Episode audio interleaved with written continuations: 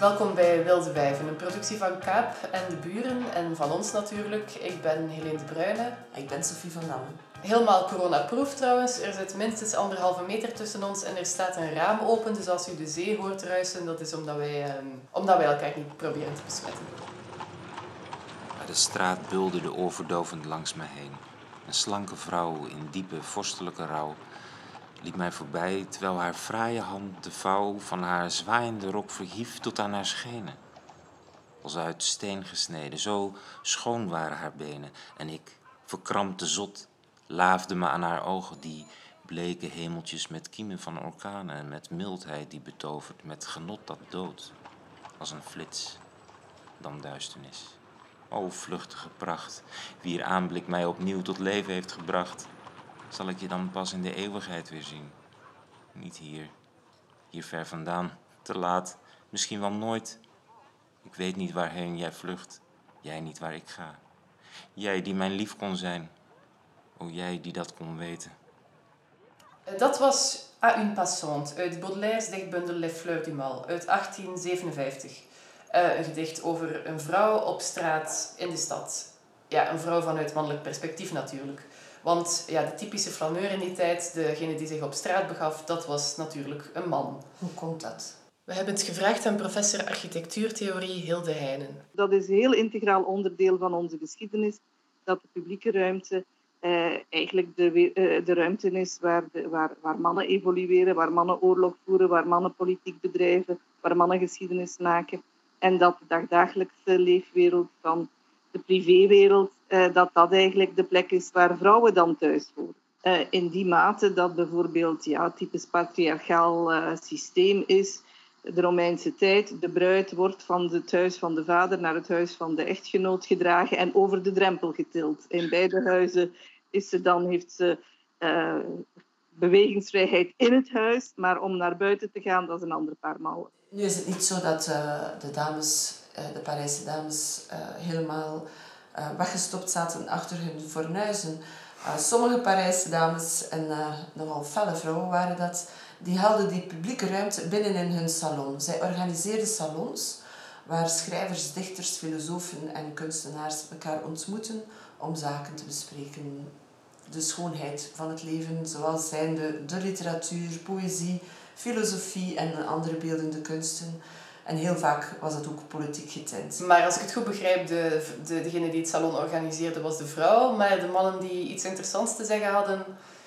Of ja, de mensen die iets interessants te zeggen hadden, dat waren mannen. Er waren een enkele vrouw, maar de meeste waren mannen. Helaas, ja, Helene. Ja, zo gaat het dan.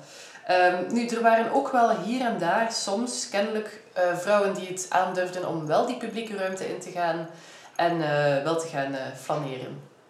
Vrouwelijke flaneurs dus. Mm, inderdaad. En Tessel Veneboer heeft daar onderzoek naar gedaan. Om te kunnen flaneren heb je allereerst tijd en geld nodig. Tijd om door de stad te kunnen dwalen. Geld om niet te werken en dus tijd hebben om door de stad te dwalen. En dat is voor vrouwelijke flaneurs ook geen vanzelfsprekendheid geweest. Zo definieerde Baudelaire in zijn essay uh, in Le Peintre de la Vie Moderne de flaneur. De flaneur is observerend en wordt zelf niet geobserveerd. De flaneur gaat dus op in de menigte. Maar welke vrouw kan er opgaan in de menigte? Maar de vrouwen die dat wel waren, waren bijvoorbeeld sekswerkers, prostituees die op straat klanten opzochten.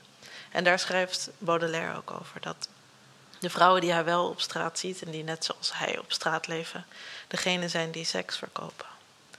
Maar dan kun je je afvragen, waar is die blik gebleven van de vrouwen uh, op straat? Eén ding is zeker, die blik of die ervaring is geen deel geworden van onze literaire kanon. De vrouwelijke flaneurs die wel deel zijn geworden van de literaire kanon, zijn natuurlijk de vrouwen met geld geweest. Een daarvan was de Franse auteur Georges Sand. Zij leefde in de jaren 1830 in Frankrijk en was het zat dat ze niet de stad in kon gaan zoals ze wilde. En om toch te kunnen observeren zonder zelf geobserveerd te worden, besloot ze om mannenkleren aan te trekken en daarmee door de straten te bewegen. Ze heeft daarover geschreven, en ik citeer: I flew from one end of Paris to the other. It seemed to me that I could go around the world. And then, my clothes feared nothing. I ran out in every kind of weather. I came home at every sort of hour. I sat in the pit at the theater. No one paid attention to me, and no one guessed at my disguise. No one knew me, no one looked at me, no one found fault with me. I was an atom, lost in that immense crowd. Dat een vrouw dit kon doen in de jaren 1830 is uh, behoorlijk ongelooflijk. Want ja, dat was dus niet mogelijk voor vrouwen om uh, alleen op pad te gaan. En dat ze er mannenkleren voor moest aantrekken, ja, is dus veelzeggend. Maar toch zouden we kunnen zeggen dat de flaneus wel degelijk bestaat. Het probleem is gewoon dat haar blik op de moderne wereld nauwelijks gekend is in de literatuur. Bijvoorbeeld de blik van de sekswerkers is niet gecanoniseerd geraakt. Want ja, zoals we weten is de literaire kanon vooral mannelijk. De vrouwelijke flaneurs zijn dus geen flaneurs zoals Baudelaire zich voor zich zag. Flaneurs die opgaan in de menigte en niet gezien worden door de omgeving. Maar toch hebben ze wel degelijk bestaan. Maar moeten we ze nog lezen? U raadt het al of niet, deze podcast gaat over vrouwen in de stad, in de publieke ruimte. Um, Baudelaire beschrijft in zijn gedicht waar uh, vrouwen tot op vandaag zich aan kunnen ergeren. Het is een bekend fenomeen. Mannen nemen de ruimte, vrouwen geven die. Dat gaat waarschijnlijk allemaal onbewust, maar uh, niemand heeft het door. Maar toch is het zo, als een man passeert, uh, neemt hij de stoep in en gaat de vrouw opzij. Als een man kijkt, slaat de vrouw keurig haar ogen neer. Keurig, keurig? Is het altijd keurig? Dat vraag ik mij af. Niet voor iedereen in elk geval. Hasna El Maroudi bijvoorbeeld... Um, zij is journaliste en uh, wat heet intersectioneel feministe. Zij deed eigenlijk een soort performance, zou je kunnen zeggen, door op straat te lopen en niet te wijken voor de man. Net zoals uh, als mannen haar bleven aankijken, dan bleef ze gewoon straal uh, doorkijken. Ik denk dat het een leuke oefening is voor jou om ook eens te proberen, Helene. Ja, ik heb het al wel eens geprobeerd uh, in mijn studententijd. Um, en ik ben toen heel vaak tegen mensen aangelopen, omdat ik moet zeggen... Ja, echt letterlijk. En uh, figuurlijk loop ik wel vaker tegen mensen aan, maar... En uh, dan kreeg ik zo'n schouderstoot van een man die niet, niet aan de kant ging. En ik ging ook niet aan de kant. Ik vraag me af hoe dat nu zou gaan, want nu worden we geacht om afstand te houden. Eh, ik zal het nog eens proberen binnenkort. Ja, ik zou, ik zou toch wel enigszins voorzichtig zijn. Misschien stoten we ook zo makkelijk tegen mannen aan, Helene, omdat er zoveel vrouwen zijn in uh, de stad. er is namelijk een overschot aan vrouwen. Um, Linda Scott heeft uh, recent een boek geschreven, de XX-economie. En uh, dat is een van de dingen die zij bespreekt, namelijk dat er meer vrouwen in de maatschappij actief bezig zijn dan mannen. Maar er is ook een effectief vrouwenoverschot in um, grote overschot steden Overschot klinkt zo negatief alsof dat het uh, bij het groot vuil gezet moet worden. Ja, het is overschot denk ik als je het bekijkt vanuit de huwelijksmarkt. Ja. Want misschien is het ook niet toevallig dat de cijfers die ik gevonden heb vooral gaan over studentensteden. Utrecht bijvoorbeeld. 73 mannen op elke 100 vrouwen. Ja, dan zijn die uh, dat, is vechten hè, voor die mannen. Dat is vechten voor die mannen, dus inderdaad overschot. Of biseksueel worden is ook een oplossing. Leiden 73, Maastricht 76, maar heel eigenaardig. Dus dat kan je verklaren. Dat zijn uh, jonge vrouwen die um, gaan studeren. Er studeren meer vrouwen dan mannen, hoger onderwijs. En die blijven hangen. En misschien dat, mama, dat de mannen, dat weet ik niet, dat is een uh, een associatie van mij. Misschien dat die mannen sneller terugkeren naar Hotel Mama. En dat de vrouwen blijven hangen in de stad. Is te onderzoeken. Uh, dat is zeker te onderzoeken. Maar in België is er ook zo'n fenomeen. En dat is vooral um, dat overschot dus. Um, is vooral op, opmerkelijk in de brede ring rond Brussel. In de deelgemeenten die we vooral kennen vanuit de files. Namelijk Ukkel, Watermaal, Bosvoorde, Sint-Lambrechts, daar hou je goed vast, draaien. 120, mannen rond, uh, eh, 120 vrouwen rond 100 mannen. Ja. Of dat dat een invloed heeft op de file, is mij niet bekend. Maar in elk geval, dat is toch wel serieus. Het is bizar, ja. Het is, uh, want daar ligt de universiteit ook niet. Het is ook niet Brussel-stad. Uh, als iemand het antwoord weet um, op dit uh, vrouwenraadsel, laat het ons weten. Het is bizar. Um, ja, wat ik eigenlijk extra bizar vind nog, is dat er dus meer vrouwen zijn in de stad dan mannen. Uh, en dat er tegelijkertijd zo weinig vrouwen in het straatbeeld zijn. Allee, ik bedoel, um, er zijn veel vrouwen op straat, maar standbeeld... Je vastgeplakt op de straatnaam. Ja, precies. En een standbeeld uh, bedoel ik dan. Ehm, Rebecca Solnit schreef daar het volgende over. Bijna elke stad is vol mannennamen. Namen die markeren wie de macht had, wie geschiedenis maakte, wie fortuinen bezat, wie onthouden werd. Ehm, in Brussel bijvoorbeeld is ongeveer 6,1% van de straten naar vrouwen genoemd. Dat is, dat is uh, magertjes. Hè? Daar willen ze nu iets aan doen. Bijvoorbeeld door uh, Brusselaars zelf een naam te laten kiezen voor de Leopoldtunnel. Uh, dan zijn ze meteen ook af van die Leopold, die tegenwoordig de gemoederen nogal bedaart. Um, Leopold hield wel ontzettend van vrouwen. Ja, dat, dat is waar, maar, maar verder een lastig figuur om nog in de publieke ruimte te zetten. Um, maar bon, dus het plan is om hem zijn tunnel af te pakken en die tunnel te herdopen. En um, Brusselaars kunnen stemmen op de site www.leopold2tunnel.be. Um, ja. Maar het is niet zo simpel, Helene. Ik ben de, eh, de site gaan... Uh, ik had ook eens enige inspiratie, dacht ik. Ik dacht, even kijken. En blijkt dat het niet alleen het moeten overleden vrouwen zijn. En ze moeten... Oké, tot daar. Ja, dat kan ik nog begrijpen. Maar ze moeten ook vandaag nog een positief voorbeeld voor de samenleving zijn. Niet dat je dat van Leopold kon zeggen. Maar de lat ligt dus wel hoog eigenlijk. Ja, wat is een positief voorbeeld voor de samenleving? Um, ja, en dan moet ik toch denken aan de vele straten die benoemd zijn, vernoemd zijn naar mannen die toch alles behalve voorbeelden zijn. Nog naast um, Leopold II. En wat mij eigenlijk ook benieuwt, het is eigenlijk een soort voorbeeldigheidstest. Ik ben wel benieuwd wie dat ze uh, zullen verkiezen, vooral uh, omdat je toch vaak een hoog uh, Florence Nightingale of moeder Teresa-achtig eh, niveau haalt als je denkt het moeten voorbeeldige vrouwen zijn. Um, als je vrouwen wilt introduceren in de publieke ruimte, dan is het denk ik toch belangrijk dat je ze een rol geeft die meer is dan alleen maar verzorgende, naastenliefde en mm. andere vrome eigenschappen. Dus wij hopen heel hard dat het uh, geen verpleegster wordt, um, ook geen non, um, ja, misschien een uh, eigenzinnige kunstenares of zo, of een, uh, een boze feministe, wie weet. Of collaborerende vrouwen, wilde wijven. Ja, waarom eigenlijk niet? Want er zijn nog zoveel Cyril Verschavenstraten. Misschien is de gelijkheid pas bereikt als ook eens een collaborerende vrouw een straatnaam krijgt. Ik denk dat dat oproer veroorzaakt, Helene. Nu, in Oostende uh, zijn we de straat opgegaan en daar vonden we wel een interessant geval wat straatnaam betreft. Maar geen collaborateur? Nee, nee, nee, helemaal niet. Maar wel een interessant geval. Uh, even luisteren. Eufrosina Biernaardstraat. Eh, dat is een van de weinige straten in Oostende, als ik me niet vergis, die naar een vrouw vernoemd is trouwens. Een uh, schilderes, zo heet dat dan toch? Hè? Of een vrouwelijke schilder, kortom, een schilder. Een schilder. Ze zal zichzelf nog wel schilderes genoemd hebben. Maar ik heb haar uh, levensloop eens opgezocht. En um, ze schilderde in de 19e eeuw, kom met zo'n rijke burgerfamilie, schilderde vooral landschappen. Uh, die eigenlijk een beetje gedateerd aandoen als ik ze bekijk. Want als je denkt dat ze werkt in de periode van het impressionisme en zo, blijft zij zo van die landschappen schilderen technisch wel goed gedaan, maar toch een beetje saai. Heb je ze al gezien? Er hangt er hier eentje in het uh, museum, hier vlak om de hoek. Een inderdaad bruinig landschap. Nu ja, er wordt dus ook geroddeld. Ze heeft hier die straat in Oostende gekregen. En dat, kwam, dat viel toevallig samen met het moment dat haar broer, die minister van Staat was, een hoge pief die veel te zeggen had, uh, dat hij net een hele, um, een hele bak vol met werken is zo oneerbiedig. dat Ja, misschien was het gewoon een bak. De werken van mensen als Camille Claudel werden ook in bakken als zij de puin naar buiten gesleept uit haar uh, onderkomen. Atelier heet dat dan. Nou ja, in ieder geval, uh, um, de broer van uh, Eufrosina Bernhard schonk een heleboel werken aan stad Oostende.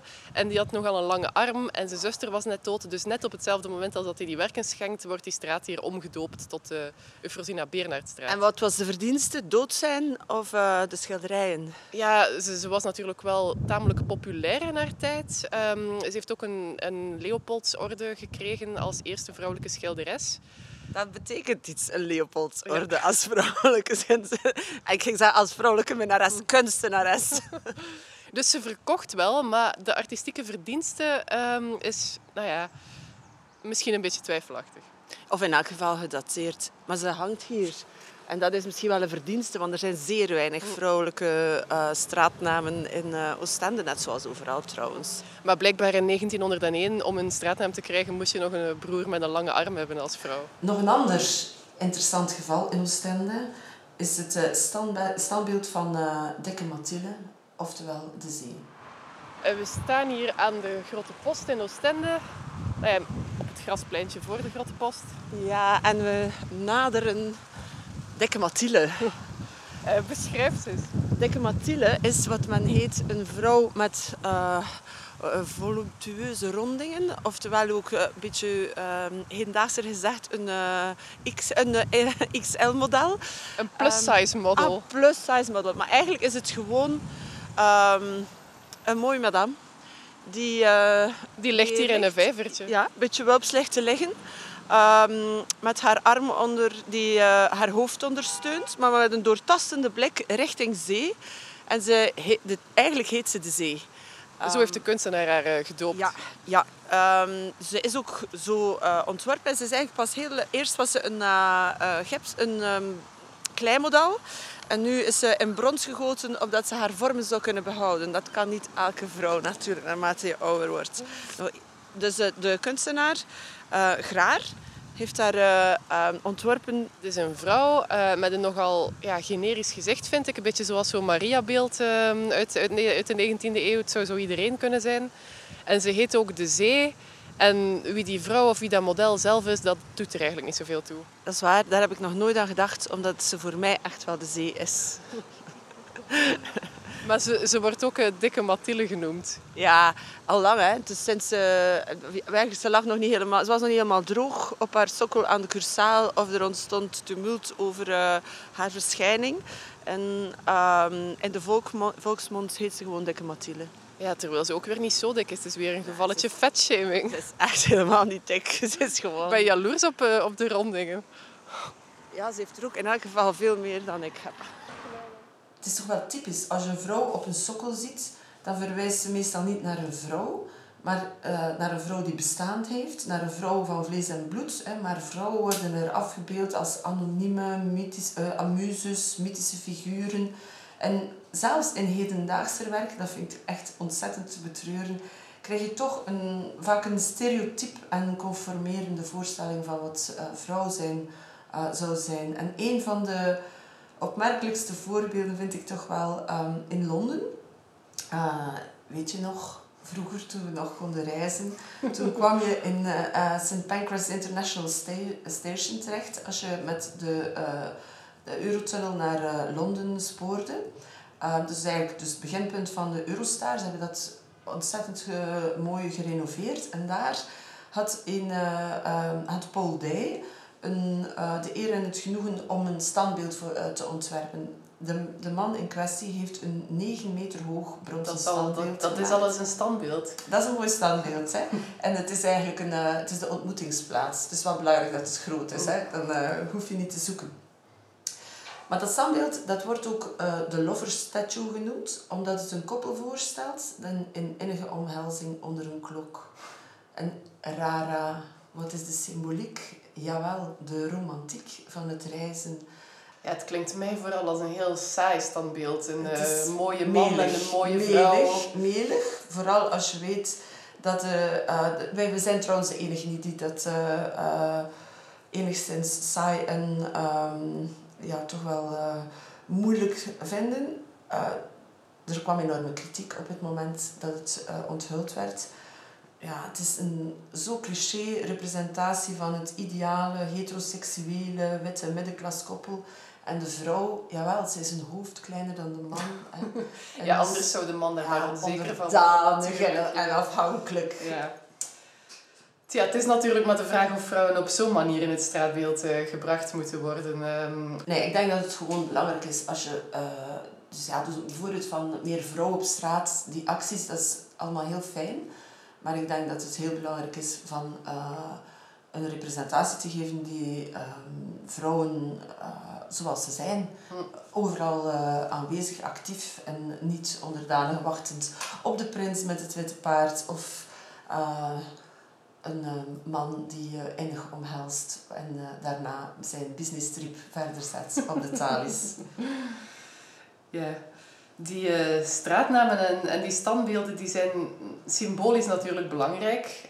Um, je ziet ze ook overal, dus ze bepalen wel voor een deel het uitzicht van de stad. Maar uh, nog, belangrijk, nog belangrijker is misschien, en dat hoor je wel minder, um, is dat steden ook letterlijk ontworpen en gebouwd zijn door mannen en, en grotendeels uh, voor mannen. We halen professor Hilde Heijnen er nog even bij. Die duikt in de geschiedenis van de stadsplanning.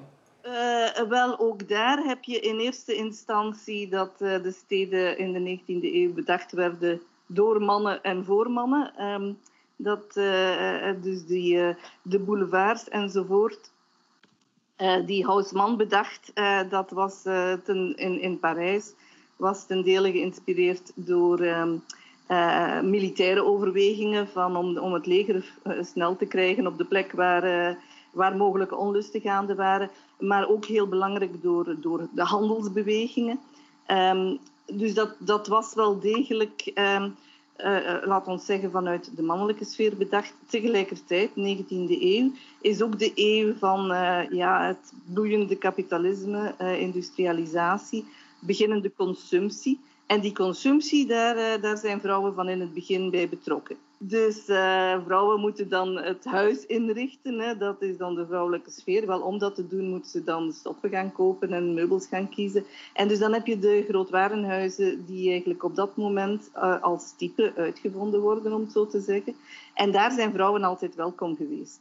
En daar krijg je dan ook uh, een soort situatie dat je bijvoorbeeld in de grootwarenhuizen dan een, een, een soort tieroom hebt of zo. Dus plekken waar vrouwen dan wel degelijk kunnen in een familieveilige omgeving, om zo te zeggen, deelnemen aan, de, aan, aan een publieke ruimte. Dat is niet de ruimte van de straten en de pleinen, maar toch een publiek toegankelijke plek waar ze wel degelijk uh, welkom zijn. Natuurlijk, in de 19e eeuw blijft het zo dat een vrouw van een burgerklasse of van een hogere klasse uh, zeker niet alleen op straat komt. Hè. Die heeft op zijn minst een meid bij, uh, en ook liever een mannelijk familielid, op zijn minst een meid. Uh, want als je um, alleen op straat verscheen in de 19e eeuw, dan was het, lag het voor de hand dat je mogelijk een prostituee was. Hè. Een prostituee is een publieke vrouw, het woord zegt het zelf. een beetje in onbruik geraakt, het woord. Maar uh, ook dat woord verwijst natuurlijk naar het feit van vrouwen horen niet thuis in de publieke ruimte. Als je in de publieke ruimte uh, op je eentje verschijnt, ben je uh, misschien wel een prostituee. Um, ondertussen weten we dat er ook mannelijke prostituees zijn, maar de, die combinatie publieke man als zijnde een pro prostituee, dat hoort niet bij ons taalgebruik, juist omwille van die sterke associatie. Maar ja, dat was de 19e eeuw. Dus vrouwen kunnen wel uh, mee deel uitmaken van die publieke ruimte, maar dan vooral waar het gaat over consumptie en dan toch in, um, laat ons zeggen, in een beschermde um, omgeving. Ja. En hoe zat het dan met vrouwen die niet uit dat burgerlijke milieu kwamen en wel de straat op moesten omdat ze moesten gaan werken? Ja, dus dat, eh, als dat arbeidersvrouwen waren, of die meiden zelf, die mogelijkerwijze wel eens alleen over straat moesten als ze dan hun familie gingen bezoeken. Uh, dus dat was dan altijd de grote bezorgdheid. Hè. Dan moest je toch uh, bepaalde uren en momenten van de dag vermijden, om dus niet aanzien te worden voor. Uh, maar dan speelde de kledij weer een belangrijke rol. Van, als je maar fatsoenlijk genoeg gekleed was, dan was de kans wat kleiner dat, dat je voor een prostituee werd aanzien. Maar ja, arbeidersvrouwen en, en, en, en, en huispersoneel, die hebben natuurlijk altijd um, zich bewogen in de stad. Uh, ook vaak alleen en voor um, meisjes, jonge vrouwen, was ook de stedelijke omgeving vaak een plek van emancipatie, meer dan het, uh, het thuismilieu, omdat men daar dan ook vrouwenclubs begon te maken. En, uh, en het is daar ook dat de vrouwenbewegingen eigenlijk ontstaan zijn. dus, dus ja, het zijn geen absolute dingen. Het is niet dat er geen enkele vrouw nooit of nooit alleen op straat komt. Um, dus die emanciperende, dat emanciperende aspect was er zeker ook wel. Over de 19e eeuw en, en hoe de stad zich dan ontwikkeld heeft. En dan zou je, als je naïef bent, kunnen denken van... En dan komt het modernisme en dan uh, worden, het, worden openbaar vervoerslijnen... Die waren natuurlijk allemaal, die worden steeds beter. Um, en dan zullen vrouwen ook een plaats in de stad krijgen. Maar uh, is, dat, is dat zo? niet echt. Het modernisme is op dat punt een beetje een, eh, een beweging van ja, valse belofte, mag je het niet noemen. Maar in de mate dat het modernisme een emanciperende beweging was, en dat was het absoluut, um, was het toch niet in eerste plaats een emanciperende beweging voor vrouwen. Dus het, het is meer gericht op de verheffing van de arbeidersklasse, laten we zeggen. Um, en als je dan uh, in de architectuurgeschiedenis en de stedenbouwgeschiedenis gaat kijken, dan zijn er eigenlijk um, effecten van het modernisme die eerder nadelig gespeeld hebben voor vrouwen. Um, min of meer onbedoeld. Uh, ik bedoel, dat was niet de uitdrukkelijke intentie. Dat was een soort neveneffect. Maar misschien dat dat neveneffect toch mee veroorzaakt werd door het feit dat modernisme een zaak van en voor mannen ook eigenlijk vooral was. En dat neveneffect dat uh, heel belangrijk geweest is, heeft te maken met de, de zonering die vanaf uh, vooral na de Tweede Wereldoorlog heel sterk uitgerold werd. Dus zonering dat betekent dat je plekken van wonen en werken en ontspanning uit elkaar haalt. en dat was een reactie op de al te grote mix in de steden, waar dat je productie had, vlakbij wonen eh, en heel chaotisch verkeer en een soort ongelooflijke drukte en heel veel lawaai en alles door elkaar. Men wou dat dus ontrafelen en uh, zeggen van wonen moet gebeuren in rustige, groene wijken. Um, en uh, ja, de productie best ook ergens in industriezones. En dan in de stad zullen we dan wel ja, de culturele instellingen en de kantoren en zo, dat gaat dan in de stad zelf zijn. Um, met als gevolg dat uh, ja, die woonwijken eigenlijk uh, uh, heel sterk gewerkt hebben ten nadele van de economische onafhankelijkheid van vrouwen. Want als je in de jaren 60, 70, bij ons is dat, dan wordt dat dan de verkaveling. In veel andere landen zijn dat de, de groene suburbs, de voorsteden. Maar als je daar woont met je gezin, en zo waren ze ook geconcipieerd, dan gaat meneer morgens uh, neemt zijn boekentas uh, of zijn werktas en gaat uitwerken. En mevrouw moet dan maar zich uh, de dag zien door te brengen in huis. En, en de scholen zijn dichtbij. In het beste geval is er een of ander winkelcentrum dichtbij. maar er is, het is in ieder geval niet zo dat mevrouw daar gemakkelijk werk vindt. Laat staan, stel dat ze dat zou willen. Of een halftijdse job of zo. Dat is allemaal niet combineerbaar omdat ze in de jaren 60, 70, de gezinswagen is dan niet tot haar beschikking, want meneer is daarmee weg. Um, en uh, ja, in die mate dat uh, de feministische beweging van de jaren 60, 70 spreekt over de zogenaamde groene weduws. Uh, dus de, de, de, vrouwen die naar hun groene tuin zitten te staren uh, en uh, ja, nadat ze de kinderen naar school gebracht hebben en hun huishouden op een halve dag gedaan hebben, eigenlijk met hun vingers zitten te draaien en niet weg kunnen. Bon, dat is natuurlijk een zeer negatief beeld. Ik neem aan dat er ook best wat vrouwen uh, zich geamuseerd hebben met hun tuin. Maar, um, dus dat, dat waren wel effecten van de ruimtelijke ordening die, die eigenlijk haak stonden op het idee ook vrouwen moeten de gelegenheid krijgen om te gaan werken ook vrouwen moeten zich kunnen ontplooien in andere dan zorggebonden taken.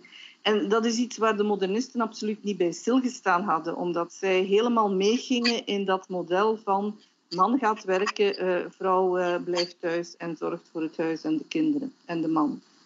Uh, dus twintig jaar geleden herinner ik mij een onderzoek van Dominique van Este, collega op geografie, Um, die uh, aantoonde dat dus alleenstaande ouders, uh, moeders dan vooral, uh, oververtegenwoordigd waren in de 19e eeuwse wijken in de steden. dus de 19e eeuwse gordel. en dat waren op dat moment de wijken die een beetje verloederd waren en met lage woningprijzen. Bon, die wijken zijn allemaal stil aan de een na de andere aan het gentrifiëren. en aan het opgekalfaterd worden, wat een goede zaak is in termen van ja, de, eh, de aantrekkingskracht van de steden. Um, uh, en daar moeten we toch naartoe. Uh, maar dat, dat, dat heeft het grote nadeel inderdaad van die betaalbaarheid. En dat is een soort dilemma waar we met stedenbouw um, toch wel voor staan. Van, vanuit mobiliteitsoverwegingen, duurzaamheidsoverwegingen, biodiversiteit, klimaatverandering tegengaan enzovoort, is in de stad wonen inderdaad wat we moeten doen. Eh, eh, in de mate dat daar geen politiek mee samengaat, die dan zorgt dat er ook betaalbaar wonen in de stad mogelijk is, krijg je een soort uitdrijvingseffect van dat de, zwakkere groepen, en daar behoren dus de alleenstaande uh, mama's bij, dat, die, dat die het niet meer kunnen betalen. dus dat is, dat, dat is een, een, een heel sterk dilemma, want ja, langs de ene kant moeten we toejuichen. Hè. Dat betekent dat meer mensen daar willen komen wonen. Daardoor gaan die prijzen omhoog. Tegelijkertijd vind ik eh, dat we in België een schandalige erfenis meetorsen. En daar, schijnt niemand zich heel veel van aan te... Of politiek schijnt, uh, trekt men zich daar niet veel van aan. We hebben een enorme achterstand in sociale woningbouw. Die, die wachtlijsten die worden maar langer en langer en langer. En dan maken ministers zich sterk dat ze daar eens iets aan gaan doen. En dan is dat in orde van procentjes. Ja, dat was de geschiedenis. Um, maar vandaag zie je nog steeds uh, gegenderde patronen in de stad. Uh, vooral als het op uh, verplaatsing aankomt dan. Het is een beetje een dada van mij. Um, ik spot graag... De bakfiets, denk ik. Ja, sorry. Ik heb al ontzettend vaak over die bakfiets gezeurd. Ik spot... En hij staat nog steeds niet voor de deur. Nee, nee wij, wij houden stand tegen de bakfiets. Nee, verder heb ik niets tegen de bakfiets hoor. Het is handig, het is ecologisch, et cetera, et cetera. Maar het valt mij vooral op dat ik vooral uh, moeders met kinderen in die bakfiets zie voorbij zoeven. Tenzij dat een postbode is of zo. Maar bon, als er kinderen of andere gezinstaakjes gebeuren, dan is het toch echt wel meestal een vrouw die de bakfiets uh, bestuurt. Gelukkig krijgen ze steeds meer elektrische ondersteuning die bakfietsen. Hoera! Nu, of aan de schoolpoort bijvoorbeeld, daar zie je toch ook vooral moeders. Ja, ik weet het, er zijn ook vaders. Sommige mannen doen echt hun best, maar het gaat over het algemene beeld en dat zijn toch echt wel vooral moeders. Um, nu, dat was mijn buikgevoel, maar um, gelukkig is er ook bewijs voor, cijfermateriaal. Het analyserapport van het onderzoek Verplaatsingsgedrag Vlaanderen 2017-2018 heb ik erbij Geweldig. Ja. Het onderzoeksverplaatsingsgedrag, Helene. Ja. Wat zegt het onderzoek ja, verplaatsingsgedrag? Het, geeft mij dus gelijk. Um, gemiddeld verplaatsen vrouwen zich op een dag net iets vaker dan mannen. Mannen verplaatsen zich gemiddeld verder dan vrouwen. Dit zowel in Vlaanderen, Nederland als in Engeland. Vrouwen verplaatsen zich opnieuw iets meer met de lijnbus en te voet dan mannen en heel wat meer als autopassagier. Mannen doen meer zakelijke verplaatsingen, woon-werkverplaatsingen en verplaatsingen met het motief ontspanning, sport en cultuur dan vrouwen. Hoe komt dat? Tja, omdat de vrouwen ondertussen bezig zijn met zich te verplaatsen om te winkelen, boodschappen te doen en iets of iemand te brengen en te halen. Dus de taxi, uh, taxi huisvrouw is, uh, ver, uh, ja, heeft een nieuwe vehikel, de bakfiets. Ja. Um, en het onderzoek eh, zegt ook nog, deze verschillen tussen mannen en vrouwen worden ingegeven door onze diep ingewortelde socio-economische patronen. Vrouwen werken vaker parttime dan mannen, waardoor mannen ook minder tijd hebben voor taken zoals boodschappen doen en iets of iemand brengen slash halen. Het is een beetje ambtelijke taal, maar uh, ja, het is toch wel opmerkelijk. Ja, het is opmerkelijk en het doet mij eigenlijk denken aan uh, um, een citaat van Maria Pruis. Um, ze heeft het ooit live verteld in, een, de, bij de lancering van Wilde Wijven um, in Kaap. Dat zij uh, twee fietsen heeft. Uh, ochtends, ik zal citeren uit haar essay. Ochtends parkeerde ik mijn fiets met kinderzitje voor en achter bij het station. Om uit de stalling bij het andere station mijn vrije fiets te pakken. Het heerlijke, onpraktische opoegeval in paars en goud geschilderd. Tegen de wind in zwoegen schreeuwde ik het moederdier eruit. vind ik echt geweldig. Ja, het, is, het is echt wel zo dat als je een, uh, kinderfiets, een kinderzitje achter op je fiets hebt, dat je anders bekeken wordt, in de, ook in het verkeer. Pardon? Pas téléphone. qu'on va boire un verre ensemble ou quoi Non, merci. Chez moi à la maison, bien sûr, pas dans un café. L'hôtel, le lit, tu connais direct. Vous comprenez pas Je veux pas. Euh, si tu donnes envie, c'est normal, non Alors, petit fait Petit.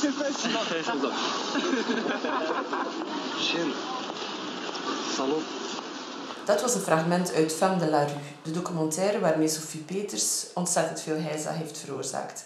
Ze liet zien hoe het is om als vrouw in bepaalde wijken over de straat te lopen. Ja, ik herinner mij die documentaire nog bij verschijnen. Het was, uh, mijn vriendinnen hadden, over het, hadden het over niets anders meer op café toen, want iedereen vond het uh, erg herkenbaar. Um, heel veel vrouwen durven de straat niet op. En er zijn natuurlijk ook uh, in dat verband al heel veel initiatieven genomen om pleintjes visueel aantrekkelijker te maken voor vrouwen. Geen donkere hoekjes en steegjes meer, enzovoort, enzovoort. Um, maar ja. Hilde Heijnen heeft daar haar bedenkingen bij. wat mij ongelooflijk frappeert, maar ik, ik deel uh, de bezorgdheid hè, van, en, en het persoonlijke aanvoelen van veiligheid is enorm belangrijk. Maar wat mij ongelooflijk frappeert, is het um, een soort um, de, de disconnect, het gebrek aan verband tussen um, de uh, reële risico's, mm. het gevoel van onveiligheid. Mm. Eigenlijk, als we naar de cijfers kijken, wij zouden ons met ons allen als vrouwen onveilig moeten voelen. Uh, daar gebeuren de meeste verkrachtingen door bekenden, door partners, door uh, daar. Op basis van de objectieve gegevens zouden we eigenlijk veel meer schrik moeten hebben binnenshuis dan buitenshuis. Dat hebben we niet. Uh, op basis van objectieve gegevens hebben jongens bijna evenveel redenen als meisjes om zich onveilig te voelen in de publieke ruimte, wegens vechtpartijen en, uh, en slagen en verwondingen, waar zij veel meer slachtoffer van zijn dan meisjes. De reden is dat wij als meisjes ongelooflijk gesocialiseerd zijn om, ja, om onszelf te beschermen. Om, maar dat is niet alleen onszelf, als er iets met ons lichaam gebeurt, dat, zijn, dat is niet alleen onze zaak, maar dat is ook de zaak van onze familie. Dat is niet alleen een islam, een islamitische overtuiging. Dat, is, uh, dat was tot in de jaren 50 ook, 60, 70, ook bij ons. Dat zit dus ook in onze geschiedenis. Dus we moeten niet doen alsof wij daar, uh, daar ongelooflijk verlicht zijn. En ja, inderdaad, het zit in onze geschiedenis. En dat is daar nog een, een, een laat spoor van. Het feit dat wij als meisjes dat zo aanvoelen. Uh, dus dat vind ik een heel interessante vaststelling. En dat betekent ook dat ik geen grote believer ben in oké, okay, uh, zet wat meer straatlampen en het zal opgelost zijn. Ik was het eigenlijk helemaal eens met haar, ook omdat... Um, tja, het is natuurlijk vervelend om in zo'n straat te lopen in Brussel, zoals Sophie Peters beschrijft, waar je de hele tijd wordt nageroepen door mannen. Maar dat zijn wel mannen van een bepaalde socio-economische klasse en meestal met een migratieachtergrond. En ik had zoiets van, ja, nu worden die mannen geviseerd die op straat zitten omdat ze weinig andere middelen hebben waarschijnlijk. En dan hiermee wordt niet het seksisme op de werkvloer of de mannen die je lastigvallen uh, in je professionele bezigheden, die wel twee diploma's en een mooi pak hebben. Dus dat vond ik er een beetje dubbel aan.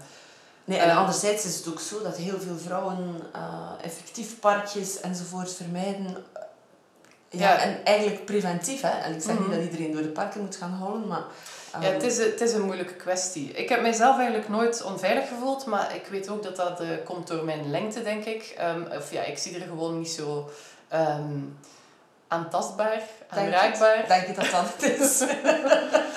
dan ga je haren recht staan en denk je, oh, wegwezen. Dat is een geluk natuurlijk van, de, van vriendinnen die kleiner zijn, hoor ik dat het toch anders is. Um, maar wat ik wel vervelend vind als ik mij in de publieke ruimte begeef, uh, op straat lopen en dringend moeten plassen. Zeker nu in de coronatijd. Ik heb er al eens aangehangen dat ik dacht van, hoe ga ik in godsnaam nu ergens naar het toilet gaan? Alles is dicht en, uh, en zonder boete te krijgen, want er rijdt overal politie rond. Um, ja, zo liepen wij ook in Oostende een beetje te dwalen. Op een regenachtige novemberdag. En het waaide. Ja, nee, er komt niks. Er komt niks. We staan hier uh, in een... Eh, Sesam, open nu. Dat doet niets. We staan in een straat in Oostende, de uitgaansstraat normaal gezien. Maar, nee, er valt nu niet veel uit te gaan, maar er, er is hier zo een soort uh, ijzeren cirkel in de grond. Oh nee, het is die app zeker die je nodig hebt? Hoe, hoe heet die app? Maar die heb ik hoor, hoge nood. Maar ja. wacht. Hier, verzinkbaar toilet Urilift. Maar, maar... Dus, dat is dus de plek, op de plek waar we daarnet Ja, dat is die plaats. En hoe kan je verzinken, dat, begrepen, dat heb ik begrepen. Maar het verrijzen nee, is mij niet helemaal duidelijk. Geen idee. Helene, ik hoop dat het niet echt dringend is. Nee, dat... Als vrouw heb ik al lang geleerd om nog eens te gaan plassen voor ik de deur uit ga. En er stond in alle kranten dat alle openbare toiletten open zouden zijn. Ja, uh, we zijn diep teleurgesteld. Ik stamp er nog eens op, hè. Nou ja, zeg. Gewoon niet. Tja, dat is geen, geen nieuw issue. Dat is iets wat al uh, ongelooflijk lang bestaat. Hè. Plasrecht, daar is voor gestreden. In de jaren zeventig namen de Dolomina's dat al op. Maar eigenlijk, uh, ja, het heeft niet echt veel... Het heeft niet echt veel opgebracht. Hè.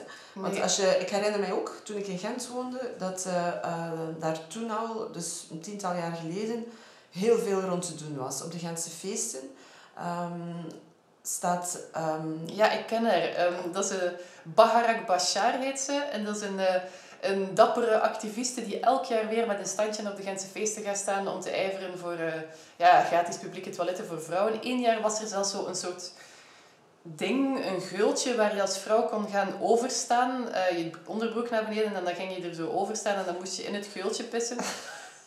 Dat was niet helemaal spatvrij gelukt.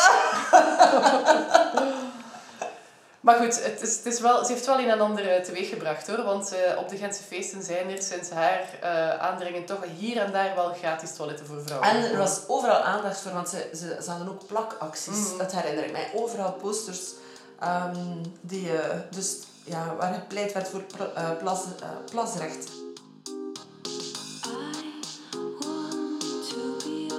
Nu, in Nederland is, heeft, is er iets vergelijkbaar geweest. En dat wordt de Wildplasgate genoemd. Echt waar, ik vind het geweldig eigenlijk. In eh, 2015 kreeg een Geert de Pinning een boete voor wildplassen, s'nachts, na sluitingstijd van de Ja, cafés. flauw. Ja, dat zou nu ook kunnen natuurlijk, maar dus, ja, dat, eh, als je ehm, in coronatijden ergens moet plassen, ja, dan, eh, dat hebben we niet gedaan in Oostende. Nee, dat kunnen we nog eens proberen. Ik denk niet dat het zo lukt. Enfin, dus de Geert de ging in beroep. ehm, maar de Tegen de rechter, boete. Ja, de rechter die, die oordeelde dat ze maar beter had moeten nadenken. Zo beter nadenken. Ja, een mannenurinoir gebruiken bijvoorbeeld. Of ben je wel naar het toilet geweest voor je vertrok, Ah, ja, meisje? ja, ja, ja.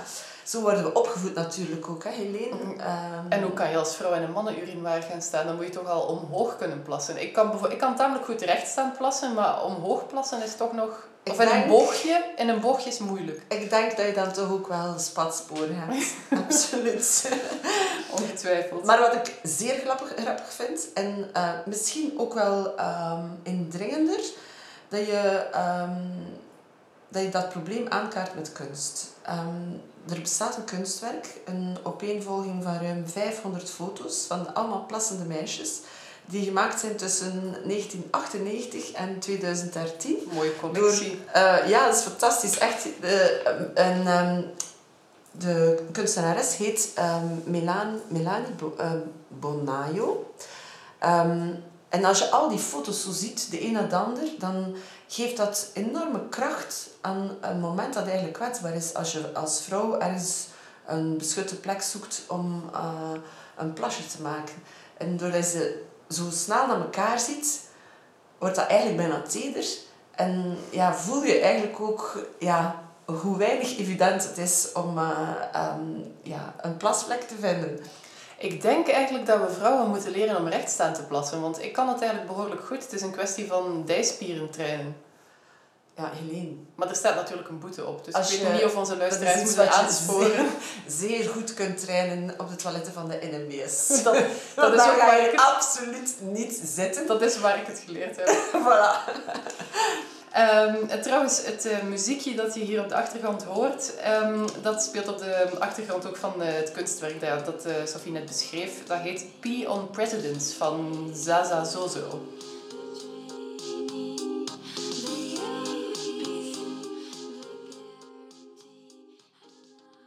Helene, waar hebben we het nu eigenlijk weer allemaal over gehad? Vraag je mij om het allemaal samen te vatten? Eh, Niet om het samen te vatten, maar we hebben het gehad over... Dat is wel een klassiek probleem, hè? Dus de, de meer vrouwen op straat en, eh, en het plassen enzovoort. ja, ja, we hebben het ook gehad over... echt wel over die eh, onbewuste dingen eigenlijk. Mm. Dus, En, en ook gewoon hoe de steden ingericht zijn en eh, van, van wie de publieke ruimte is en naar wie de publieke ruimte toebehoort. Ja, voor mij is het ook vooral zo van... ehm, er is een bewustzijn aan het groeien, hè, dat er meer ehm, diversiteit court moet zijn, maar dan toch in elk geval wat vrouwen betreft eh, in de publieke ruimte. Maar ehm, het is heel vaak naampjes plakken. En Mm. ehm, ik hoop dat we hier nu toch al een paar dingen hebben kunnen zeggen van... Dit is, eh, dit is waar het om draait. Een Mm. serieuze plek voor vrouwen. En eigenlijk zouden we niet moeten zeggen een plek voor vrouwen. Gewoon Een plek. een plek. Ja. Ja, want dat is eigenlijk het, het eh, punt van de stadsontwikkeling. Dat werd uh, traditioneel meestal top-down ontwikkeld. Hè. Er komt een stadsplanner, die meet dingen op, die kijkt naar wijken en die denkt, ah, we gaan dat doen. Die gooit dingen plat en dan moet de bevolking zich daar maar aan aanpassen. De bevolking die daar wel leeft en werkt en kinderen grootbrengt en uh, sociale leven heeft. Um, ja, vandaag de dag hebben ze natuurlijk wel een iets ander ideaal aan die stadsplanners. Het is de bedoeling dat het allemaal wat participatiever is. Als er een wijk tegen de grond gaat, dan zouden ze alles durven met de bewoners gaan praten en zo. Um, ja, en dat participatieve is kennelijk een sterkte van vrouwelijke stadsplanners. En ook niet echt nieuw, hè? Dat uh, bestaat al heel lang. In uh, de Verenigde Staten was uh, ene Jane Jacobs ja, zij ging de strijd aan met zo van die rijke, mannelijke, Trump-achtige figuren in New York, maar dan eerder in de jaren 50 en 60. Um, die er geen graten in zagen om heel de gebouwen en heel de wijken tegen de grond te knallen. En uh, om, om winst te maken. Maar zij, um, ja, zij ging daar echt tegenin. was echt een uh, keiharde activiste. Uh, en, en ze vond het daarom ook belangrijk om vrouwen te betrekken bij hoe de stad dan wel ingericht moest worden. Want women think about things close to home, street, neighborhood and community. They more easily recognize the big difference small things can make. Men think big, national and global. They are top-down oriented. het is bijna seksistisch naar mannen toe. Ja, ik bedoel natuurlijk, zo zijn mannen opgevoed en zo zijn vrouwen opgevoed. Ja, maar er zit echt iets in, in dat uh, community-idee. Mm. Ja, het geeft natuurlijk wel een prettig gevoel, iets te zeggen hebben over je leefomgeving. Ik merk het zelf nu heel hard, uh, nu er van alles niet meer kan in de publieke ruimte. Um, niet alleen niet plassen, Um, maar nu je niet meer kan lopen waar je wil, hoe laat je wil, met wie je wil, met hoeveel mensen je wil, dat geeft een heel vervelend gevoel. Um, ja, dat, is een, dat, ja, dat grijpt in in je persoonlijke leven. Hè. Mm, ja. Omdat ja, waar wij ons begeven in de stad en wie we zijn in de stad, dat is een stuk van onze identiteit. Hè. Mm, ja, de publieke ruimte blijkt echt een heel groot belangrijk deel te zijn van je, ja, van je welzijn eigenlijk. En daarom is het net zo belangrijk om als die publieke ruimte opnieuw wordt ingericht, om daar uh, de mensen die erin moeten leven bij te betrekken. En laten we hopen dat, dat we uh, binnenkort ook weer uh, opengesteld wordt voor een, ieder op de manier waarop we het gewoon waren. Laten we het hopen.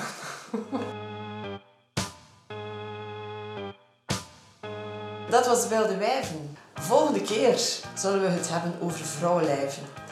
Vrouwenlijven en macht. We vinden het belangrijk om het daarover te hebben, omdat vrouwenlichamen heel vaak als slachtoffer worden voorgesteld. Als iets dat moet beschermd worden. En ja, dat is natuurlijk voor een stuk zo. Maar we zouden eigenlijk ook nog vergeten dat er heel veel macht in het vrouwenlijf zit. Benieuwd. Tot de volgende keer.